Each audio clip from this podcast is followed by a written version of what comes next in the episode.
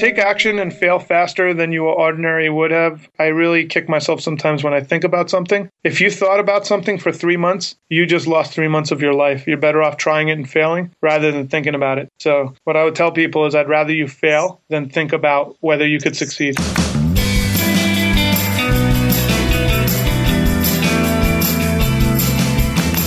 Welcome to Starve the Doubts. I'm your host Jared Easley, and our other official co-host is Kimanzi Constable. Kimanzi, how you doing, sir? I'm back. I'm back He's from back. the hiatus where you were on doing solo shows and doing who knows what. So I know listeners are anxious to me, right, guys? Well, in, in fairness, you had to take a trip to Wisconsin. We won't get on a tangent there, but glad you're back. Glad things are going well, and uh, we're all excited about 2015. And today, I'm excited to talk to Chris Krimitsos. He's passionate about helping grow the Tampa Bay Business Owners Group and other e-marketing groups. He's a speaker and trainer. He's an entrepreneur.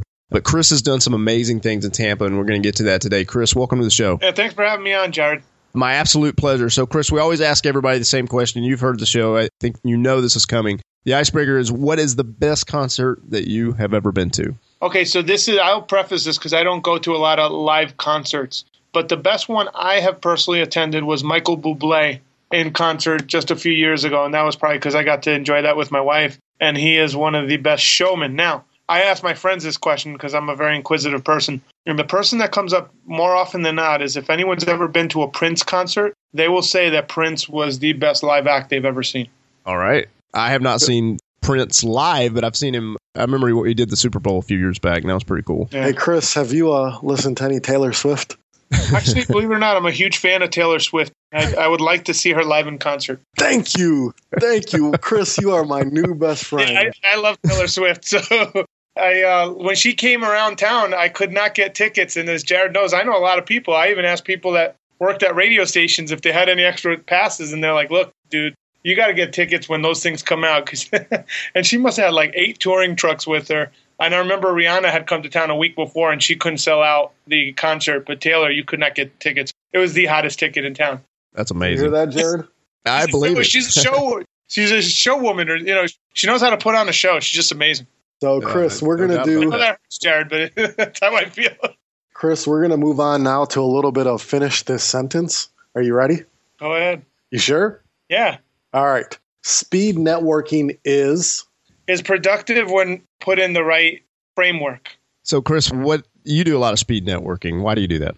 Well, we do uh, speed networking twice a year, and then at special events. So there's different kinds of speed networking. So most people, when they hear speed networking, the very first thing they think of is speed dating, because that is the most popularized version of speed networking is speed dating. And there's uh, different ways to do speed networking. You could do it chair to chair, which is uh, very difficult because uh, one side has to move while every half the people talk in the room and it's too loud. We do a very unique version of speed networking. I actually had an actuarial out of Wells Fargo, a friend of mine, create a formula where we do it in round tables of seven, seven tables of seven, and you get a little card that tells you what table number you go to next, where you never meet the same person twice. And then I prompt the questions of what we're about to answer. So instead of pushing yourself, what I'll tell people is it's 10 seconds, tell them who you are, what you do. And then the very first question I'll put is like an icebreaker, like you guys just asked, what's a favorite concert you've ever gone to? And then the second question I will tell them to answer at this roundtable speed networking format would be uh, tell us how you helped someone with your business.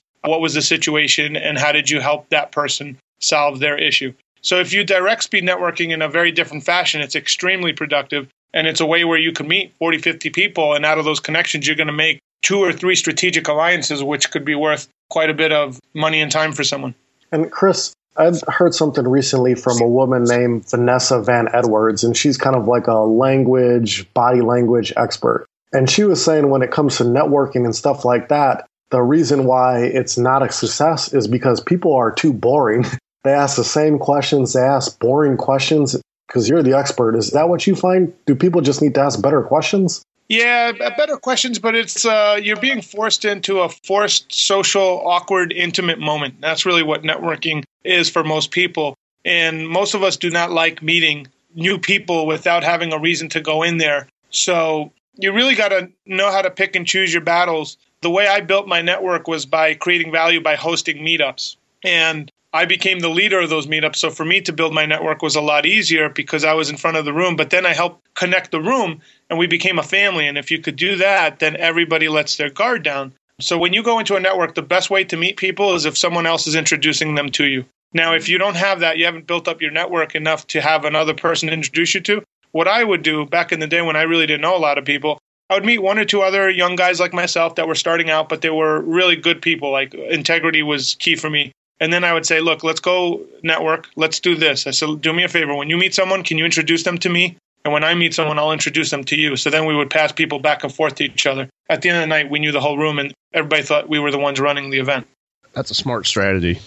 I needed one other. It was really uh, like in dating. What do you call it? It was a wingman, a wing person.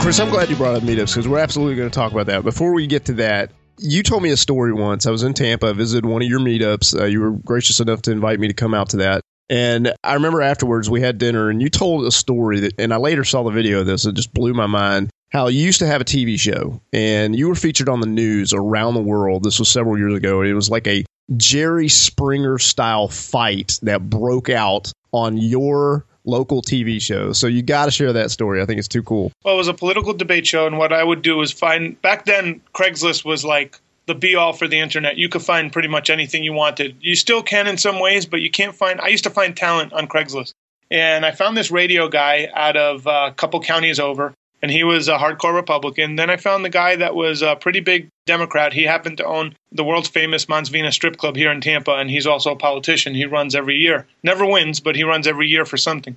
And uh, I had the two of them on the show. And at, towards the end, they got in such a fight. I remember we were discussing something about Israel. The weird part is it was the third time they had met each other in debate. This time they both flipped the opposite viewpoints. In other words, the Democrat hated the Republican so much, he took the Republican side the Republican took the Democratic side so they could like mind meld each other, like they were trying to beat each other by reversing their. it was really weird. But at the end, unfortunately, the one guy, I guess his childhood issue was his weight. So the other guy goes, Well, what happened was the one pundit called the other pundit a liar. Well, the one guy is not a liar. If you asked him, Hey, uh, Joe, did you ever do crack? He'd like, Yeah, about 25 years ago, I did crack and I was under a bridge living there. Like, he that was his hot button. Well, once he was called a liar, he said to the other guy, He goes, If I'm a liar, tell everybody that you're fat because you're fat, aren't you? And it devolved into a childhood fight. But unfortunately, the one guy that was called fat stood up, tore off his mic. This is live TV, so I couldn't do anything about it. I'm watching this happen. Luckily, it was the last two minutes of the show, and I'm I'm in this surreal bubble, Jared. There's a piece of me that was like, "Oh, this is going to be great. It's a fight," and then there's another piece of me like, "This is not cool. This is actually going out over the airwaves. Like they're everybody's watching this." And um, when the other guy left, if anyone's been in an t- old school TV studio, right? There's a lighting grid. You cannot see past the lighting grid. So if I'm on set, I can't see what goes on behind the cameras. You could barely see your camera person. After that, everything's a blur. This guy picks up like a 40 pound stool and wings it across the entire set and hits the other guy in the head. And it was called the chair heard around the world. We actually, back then when it happened, we crashed AOL servers, and that was a big deal because everybody would go to AOL. They kept hitting the, the clip so they could watch the chair hit the other guy. Luckily, he survived. And I, I really do mean that. The guy was uh, 64, 65. The chair hit the table first, and the table was like solid wood. So it took a beating. And then it hit his temple, but it didn't hit him as hard as it could have. And then um, the press basically picked it up. We got on 300 affiliate outlets Fox, CNN, CNBC, you know, Today Show. Craig Ferguson played it. That was the, and then we created a little multimedia clip, but it, must have been seen by 100 million people. I still get people like, oh, that was your show. I was a young guy then trying. The funny part, Jared, is I was like 27, 28. I combined their age. Like, I don't know how I did this, but while all this was going down, it like slow mode for me. And in my head, I'm thinking, these guys are like a combined age of like 110, which is like triple my age. And I'm the guy that's supposed to be stopping this fight. Like, come on, man. And it was just funny. It was a really uh, ironic and crazy moment. But it, I made a lot of contacts and I was able to license out that clip to a lot of different networks. oh, man. Oh, you know, when you showed me that video, you had told me the story first, and nothing prepared me for when I actually saw that stool hit that dude in the face. And I'm going to put that in the show notes because yeah. it blew my mind. I was like, I can't believe. I don't know how I would react if something like that happened right in front of me, especially on live TV. Pretty, so. pretty, and it was the only time my director hit the mark on like putting our logo last five seconds. You guys know how production can be different. It's the only time this guy did everything right. Like the only time was when chaos hit And every all the Yeah. news networks were like, "Did you plan that?" Because it was like it looked like we couldn't have planned it better, but it was all real. I mean, you don't plan for someone to you know almost kill a guy with the chair. They thought we staged the whole thing. I was like, "Nah, I, I can't stage someone getting up." And but anyways, I got other stories for another day. But crazy stuff. Wow. We had a lot of fun with that show. It was a great concept. I appreciate you sharing that. All right. Chris, it's going to be hard to transition from that because now that's going to be on my mind. I want to see that clip. But let's talk about uh, meetups, Chris. And I know I'm very interested in this. I know a lot of people are very interested in meetups because we see them, we know they're effective, but we just don't know a lot about them. So tell us how you were able to start small meetups and grow it into a thriving organization. Well, meetup.com, just for people that don't know, started back in when Dean, what was the guy's name from Vermont? He was the politician that was running for president. I forgot. Dean Cain. Was it Dean Cain? Okay, that's right. No, no, Dean Cain's Superman. Yes, that, uh, what I was thinking. yeah, I know who you're talking Cain, about. but that's not the name. But anyways, Howard Dean. Is that the Howard Dean. Yeah. Yeah, well, when he was running, Howard Dean, um, there Meetup.com started, and they wanted it to be a grassroots political organization where people could organize like spontaneous meetups for political rallies. That's like the history of Meetup. And they realized he, they were using it for his campaign, and all of a sudden he was getting like three, four hundred people showing up at his rallies, and all the other politicians are like, "We're only getting ten and twelve. What are you doing?" And Meetup though transitioned because people like myself said, "Wow, this has a practical application where I could host a meetup for people to meet up and talk about a subject." So that's the basis of Meetup. It's a forum, a platform, and what I did was I started doing it in I think 09 was the first time I started it in the beginning of 09. I started a meetup to help people with internet marketing. I realized that in the marketplace there was a lot of people, a lot of confusion with Web 2.0. With uh, WordPress wasn't a standard yet. There was a lot of different things, and we didn't know anything. So I hosted the first meetup. I used to blog every day back then. I had a WordPress blog, and uh, I used to blog about a teddy bear named Commander Blue and his Okay. life. And wow, that's so funny. The the DNC is calling my house while we're talking about Howard Dean. That's weird. Uh, not my house, my in-laws' house. But anyways, so the, the long story short, I, I said on my blog, "Hey guys, let's get together and have a meetup about internet marketing." And we we had it at a Village Inn, which is like a local breakfast, you know, uh, place. And unfortunately, I posted the wrong address to the Village Inn. So I went to one Village Inn, everybody else went to another one. And I had total chaos on my first meetup. So then I called everybody up, and I got about six people to show up at the one Village Inn where we were going to post it. And they had a great time. And I said, guys, I need your help. I said, if you thought this was of value, I need you to attend. And I need you to attend frequently. And I need you to tell your friends. And I basically started that grassroots. So all of a sudden, it turned into uh, six people to 10 people to 15 to all of a sudden, I had 50 people showing up. I monetized it right off the bat because uh, I realized I didn't want people coming for free if I was going to be doing the work of creating a really well formatted meetup. So I charged $5 and I made it voluntary in the beginning. Eventually, I made it mandatory. It became our tuition for the event. And that meetup grew to about 50 people.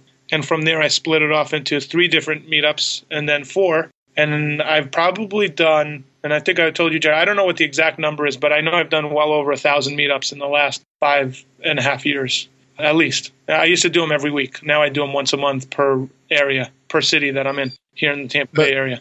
This has grown to a point now where you actually have people who help you put together these meetups. Because you couldn't be doing meetups as often as. actually, uh, this next year, uh, unfortunately, I've, I was doing so many meetups, my health took a toll. So I had like I got blood pressure, which is crazy at my age. So what I do now is I have other people basically hosting all the other meetups, and I will be, be facilitating them by just helping them. So I actually, uh, Jared, all my meetups except for the podcasters meetup that I added this past year will be hosted by other people.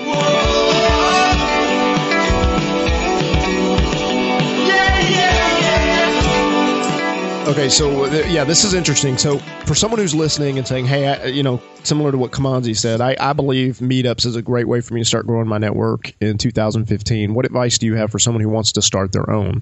Well, first thing, um, I've seen a lot of people try and start meetups and they quit. It's the same advice you hear people give in podcasting. Most people quit within their first two or three meetups, or they don't do them on a consistent schedule. So here's a couple of tips. One is make sure you have a consistent time frame and a consistent location. That really helps because then people know, oh, okay, there's the writers meetup. They meet at the local whatever at this time every first Friday of the month or every first Monday or Tuesday. It really doesn't matter what day as long as you're consistent because your audience will find you. The other thing is have a structure to your meetup. Different structures work differently. When we first started, our structure was I would start with the question of the day. So it would be similar like the question you asked, what's your favorite concert? Uh, the only rules I had for questions were I would not ask anything religious or political. So I would ask all kinds of crazy stuff. I've asked people, what's your favorite drive in the world that you've ever taken? You hear really cool answers. Then I, I have some announcements. I'll say, hey, I have this event coming up. So I have my own little mini promotion time for myself. And then I bring a, a speaker to share something of value to the group.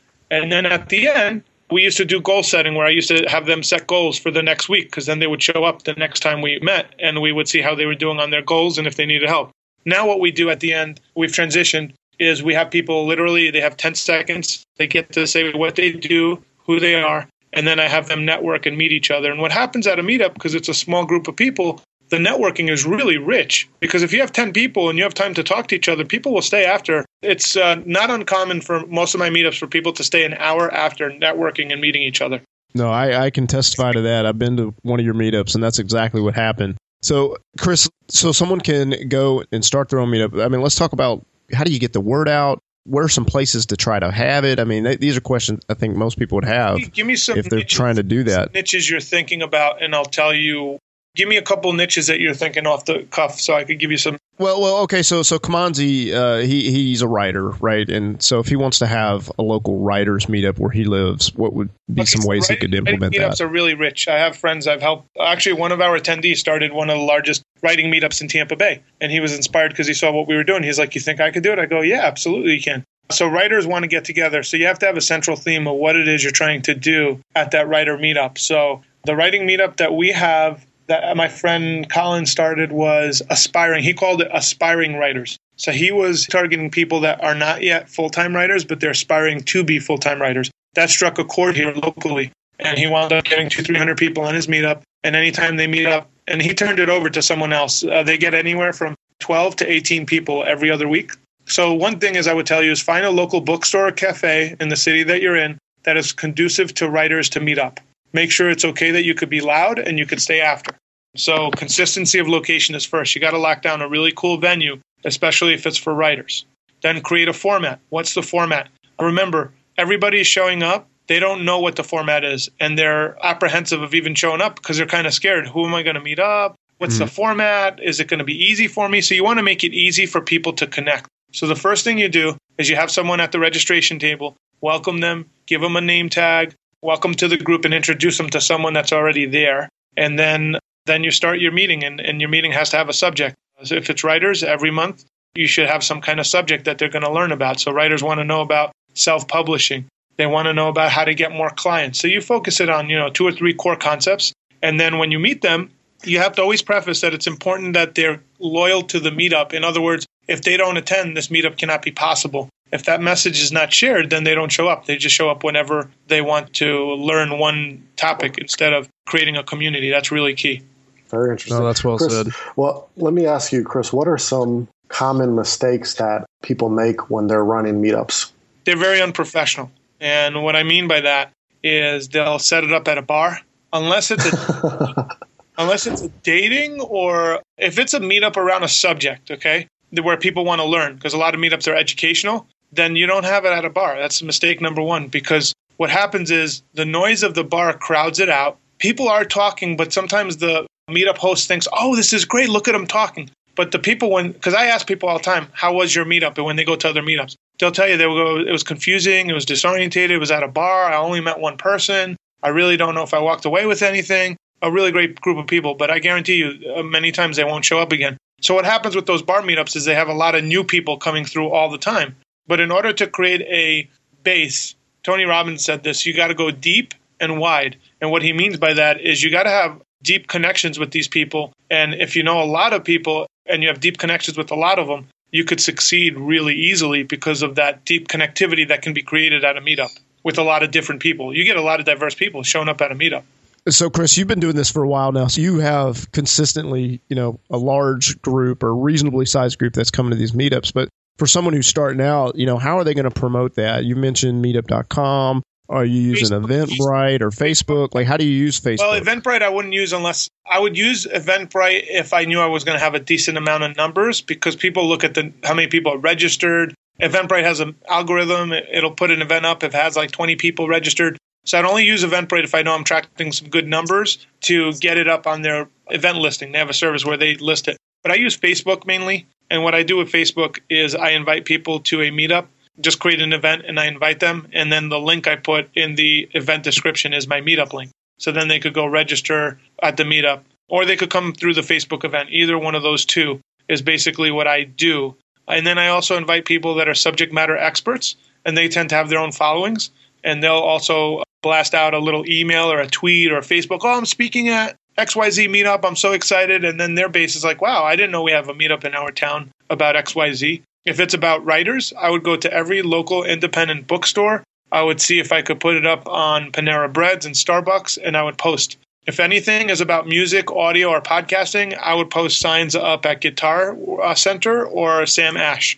And the main thing is when you're posting up on those places and make sure you have no prices on your flyer because they won't put it up there if there's if you're charging on the flyer. If you just have, hey, go to the online to come find us, then they'll go to the link and they'll find out that it costs whatever amount. Are a lot of those stores willing to do that? They are if it's community based. They are. And if you have a charity, we have a lot of charity in a lot of our different meetings. So if mm-hmm. it has a community base and some kind of charity aspect, they will put it up there for you. And also, Jared, believe it or not, chambers of commerce, if you have relationships with any of them, if you're filling a need that they know that their audience needs, like a small percentage, five or ten percent, they'll put the listing up on their web. They'll have like bulletin boards and they'll post it up there. And I get a lot of people from various chambers that want to learn about different subjects. That's interesting. So you just contact the chamber we, and say we're doing this because I've been doing this for so long. I built up those relationships. So right. I'll call my friend and say, "Hey, how does it work?" And they'll tell me, and then I'll just follow their rules. No, that's interesting. Okay. Chris, I've heard some really good things about the Tampa Bay Business Owners Group. Could you tell us about that?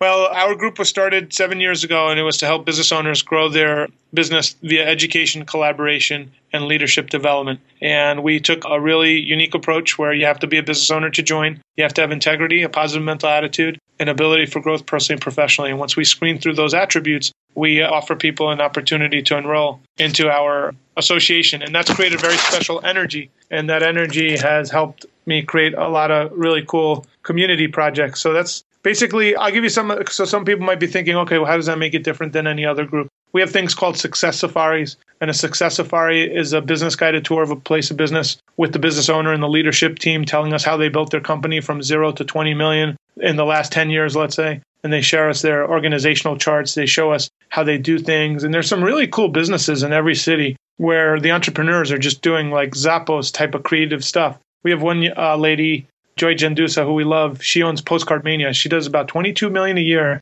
in postcards. I mean, that's really hard to do when you think the wow. average order is like 5,000 wow. postcards for a couple hundred bucks.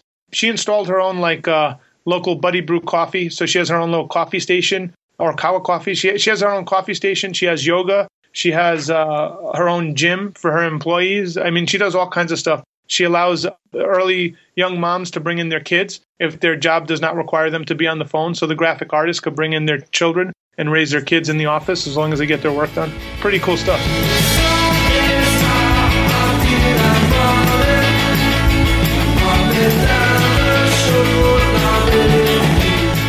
Chris, with the success of a group like that, and I think we've seen this on a smaller scale with like Facebook groups, but whenever you have something successful like that, you always have those. I'm trying to put this nicely. Maybe those spammy people, the people that are really salesy, they're really pushy of their stuff. What's your process for getting involved in like your Tampa Bay group? And what do you do about people that just kind of want to take over or come in there and sell and stuff like that? That's a great answer. We actually have a screening process. No one could join unless we someone on the team actually physically screens through them. So if it's not a good fit, we'll refer them to other groups that we think would be a better fit for what they're looking for. If someone's looking for lead generation, we're not the group for them because, like you said, their desperation to get business actually impacts the group. So we actually refer them elsewhere. So we're looking for business owners that are looking to collaborate and looking to build their businesses with each other as a peer network. So we don't allow anyone to join online. They have to be screened by myself or someone on the team. And once we screen them, we allow them to join or we refer them elsewhere. And we also have a rule on like uh, network marketing. Even though we believe in it, we think it's great. It just doesn't fit our model as a business owner. We see them as independent contractors that tend to be heavy on sales. So we have a couple of rules on certain things that are not allowed to certain industries or pockets not allowed to join the group only because it doesn't it's not conducive with our mission statement. Wow, and I, I would imagine you figured this out by doing it over several years. Yeah, we almost lost the group in our first year, Jared, because of what you know. Kimanzi just said is we had people that had their own agendas, and I went from I lost like half the group within a six month period, and they all gave me the same feedback. So I quickly installed rules in place not to go under, so I could be intact with the vision I I told everybody. And it was tough, but I'll tell you, it pays off now because I got people. We grow by word of mouth mainly at this point, and it's because we did a mm-hmm. lot of hard work in the first five six years of establishing the group.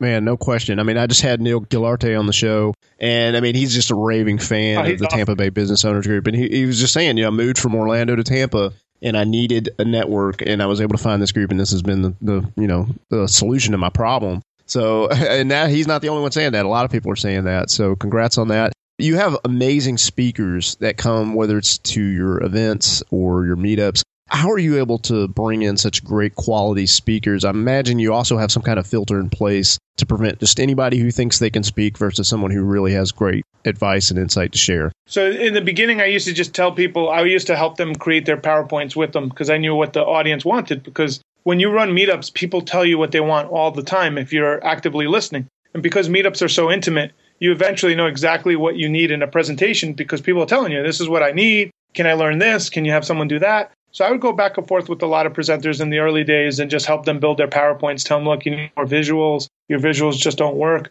You need a couple of technology tools so they could walk away with a tool that they could implement right after the presentation's done. So eventually, we had too many speakers come in. I couldn't handle the flow because we had so many events. We created a speaker placement program where the members that have been speakers in the past sit in a room and they grade the people that want to present or uh, we have members that are presenting at a, like a national conference and they need a second opinion, right? So this is one of the few places they could go to and they get a second opinion from a group of fellow members. It's done with a lot of love, but it's very brutally honest. And we do a thumbs up if the presentation's ready to go, or not just yet. We don't do thumbs down. We don't believe in that. So then I deliver the feedback, and then I tell the person, here's the feedback that your members gave you. You need to fix X, Y, and Z. And once that's fixed, we could proceed and I'll have you come back to the speaker placement program. And then once they give you the green light, we'll figure out where we could have you present, or I'll refer you to other groups looking for speakers because I think this presentation is really great. well, that would definitely keep out the uh, riffraff, so to speak. So that, that's a good uh, strategy. All right, Chris. Uh, before we wrap up, I've got one other question. Here is you are currently doing meetups, but the meetups actually filter or excuse me funnel people into other things that you're doing, like larger events. What's that process like for your meetups leading into events? Okay, I'll give you an example. This past year, we launched the Tampa Bay Business Symposium, and I rented a 20,000 square foot facility. And just off the bat, the food cost was like $18,000, just food, mm-hmm. you know? And then you have, they charge you per electric outlet was like, I don't know, it was like $75, $100, something like that per, if anyone wants to hook into electric. So it's like all these expenses so now I'm like, okay, how do I work this backwards so this is a success? Well, I set a goal of I got to sell 400 tickets. We set the tickets at $59. And then what I do is I'll go into my meetup system and I'll ask all my see your meetup is your grassroots. So think of it as your meetup is like an extension of you because those are the people that care for you, they love you. And I ask the people in my meetup, what associations are you a part of that I could partner up with that could be part of this event? And I will give them you know, a discounted rate on a vendor booth so we could promote that association. And I will, in return, though, I need them to promote this event and I'll put their logo on the postcard. So we wound up getting something like 18 associations. And everybody at the meetup, you know, they buy tickets. I'll give them a coupon code of like $10 off. So they get a, a $49 ticket, includes lunch for an all day event and all of a sudden you're selling your meetup let's say you'll sell 50 to 100 tickets depending on how big your meetup is. So now you have a baseline. You sold your first 50 or 100 tickets. Those are your hardest. And then after that you just go to the different associations that your meetup friends invite you to. Like i said I'll, they'll be my wingman or wingwoman. They'll say hey come to this lunch. I could introduce you. They introduce me around and then you just start selling tickets every day. You got to focus on selling four five six tickets. We sold 425 tickets for the business symposium. It was a huge success. We had 60 vendor booths we had four signature sponsors, and uh, it was our biggest event to date. And it's thanks to all the connections I made at the meetups. I love it. Chris, congrats on that. All right, so as we wrap up, who's doing something that interests you? Who's doing something that interests me? In just anything? Yeah, it can be anything. Right now, my buddy Jeff Schneider, who's in the group, interests me. He was uh, on our cruise this past year, and he was talking about diversifying your investments and he talked about how to have different pockets of non-collateralized assets. He had all these cool stuff. But it, I'm listening to Tony Robbins' uh, financial book right now. Yeah. All the stuff he was talking about, Jeff was talking about. So I'm interested in talking to Jeff more about what he was talking about in diversifying your investments and, and basically how to really compound your your money over time. So that's something that I'm interested in currently. Hey, Chris, would you also give a quick plug for Katie and what she's up oh, to? Oh, yeah. Uh, my wife has an amazing podcast called Biz Women Rock, B I Z, Women Rock. And she interviews amazing women all over the country about how they built their business, how they overcame, you know, the pitfalls and what they're struggling with now or what they're doing really well now. And it's really well received. She's got over 105 countries or something of women that listen to it. Earlier today, she was on a Skype call, and the girl she was talking to was in Nigeria. So I don't even know how she gets all these people come to her. It's pretty amazing how podcasting has opened her up to a global community. And she has a cool Facebook group called BWR, which stands for Biz Women Rock Connect. And she has over 2,100 women, and she just started it literally 10 months ago. No, 11 That's months amazing. ago. Yeah, she's got over almost 2,200 women, and they talk, they help each other. It's just amazing. And her page has blown up. She's done a great job with it. So I think, I suspect 2015 will be an enormous year for the Business Women Rock community. I have no doubt. And Katie, I mean, she spoke at, at the podcast event that we did in Orlando and, and just absolutely crushed it. So I love what you guys are up to. Really appreciate the two of you. So, Chris, you've given us a lot of yumminess all episode. And I definitely want to connect with you, and I know others do. So tell us where we can connect with you online. The best way is you could uh, you could send me an email. Actually, I'd rather talk to people directly. If you send me an email, Chris uh, C H R I S at tbbo.org. TBBO stands for Tampa Bay Business Owners, so it's uh, tbbo.org. Send me an email or find me on Facebook. I love talking to people and getting feedback about anything that they need help in. But I put in a lot of time in meetups. Actually, the one tip I'll give you at the end here, both of you, is there was times when I had, let's say I was averaging 30 people showing up every week, right? And I remember once I planned the meetup and I didn't realize it was like Veterans Day or it was like a national holiday or something. And since I already had it on the books, I showed up because I was like, you know, people might show up. And I have like six people show up. And the initial reaction most people have is like, oh crap, what am I going to tell them? Where's the other 20 people? And that's the worst thing you could do. What I learned to do was when I had two people, four people, or six people, was it was better than having 30 because now I got to spend more time with my friends. And I would frame it that way. I say, guys, we're very fortunate today because we only have four individuals and we could really create deep, meaningful relationships out of this group that will have ginormous consequences on our lives. So let's use this time wisely. And Jared, I know for you, you've been to meetups where there weren't a lot of people in the podcasting space and you made relationships that have carried you to great heights with what you're doing. And if you weren't at that meetup having a good time, it wouldn't have happened.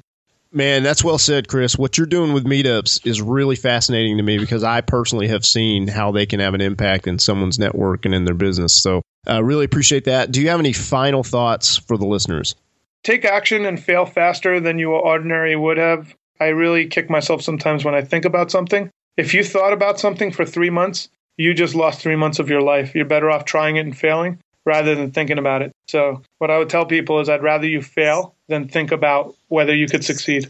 Chris, I definitely want you to succeed and happy to help you any way I can. Thanks for being on the show and best wishes to you and the Tampa Bay business owners. Thanks, Jared. Thanks, Kimanzi. Yeah. Nice to meet you, Chris. Same here.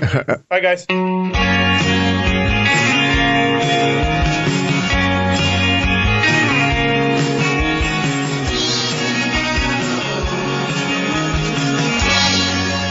I've seen a lot of people try and start meetups and they quit. It's the same advice you hear people give in podcasting. Most people quit within their first two or three meetups, or they don't do them on a consistent schedule. So here's a couple of tips. One is make sure you have a consistent time frame and a consistent location. The other thing is have a structure to your meetup. Different structures work differently. When we first started, our structure was I would start with the question of the day. So it would be similar like the question you asked, what's your favorite concert? And then I bring a speaker to share something of value to the group the networking is really rich because if you have 10 people and you have time to talk to each other, people will stay after. It's uh, not uncommon for most of my meetups for people to stay an hour after networking and meeting each other.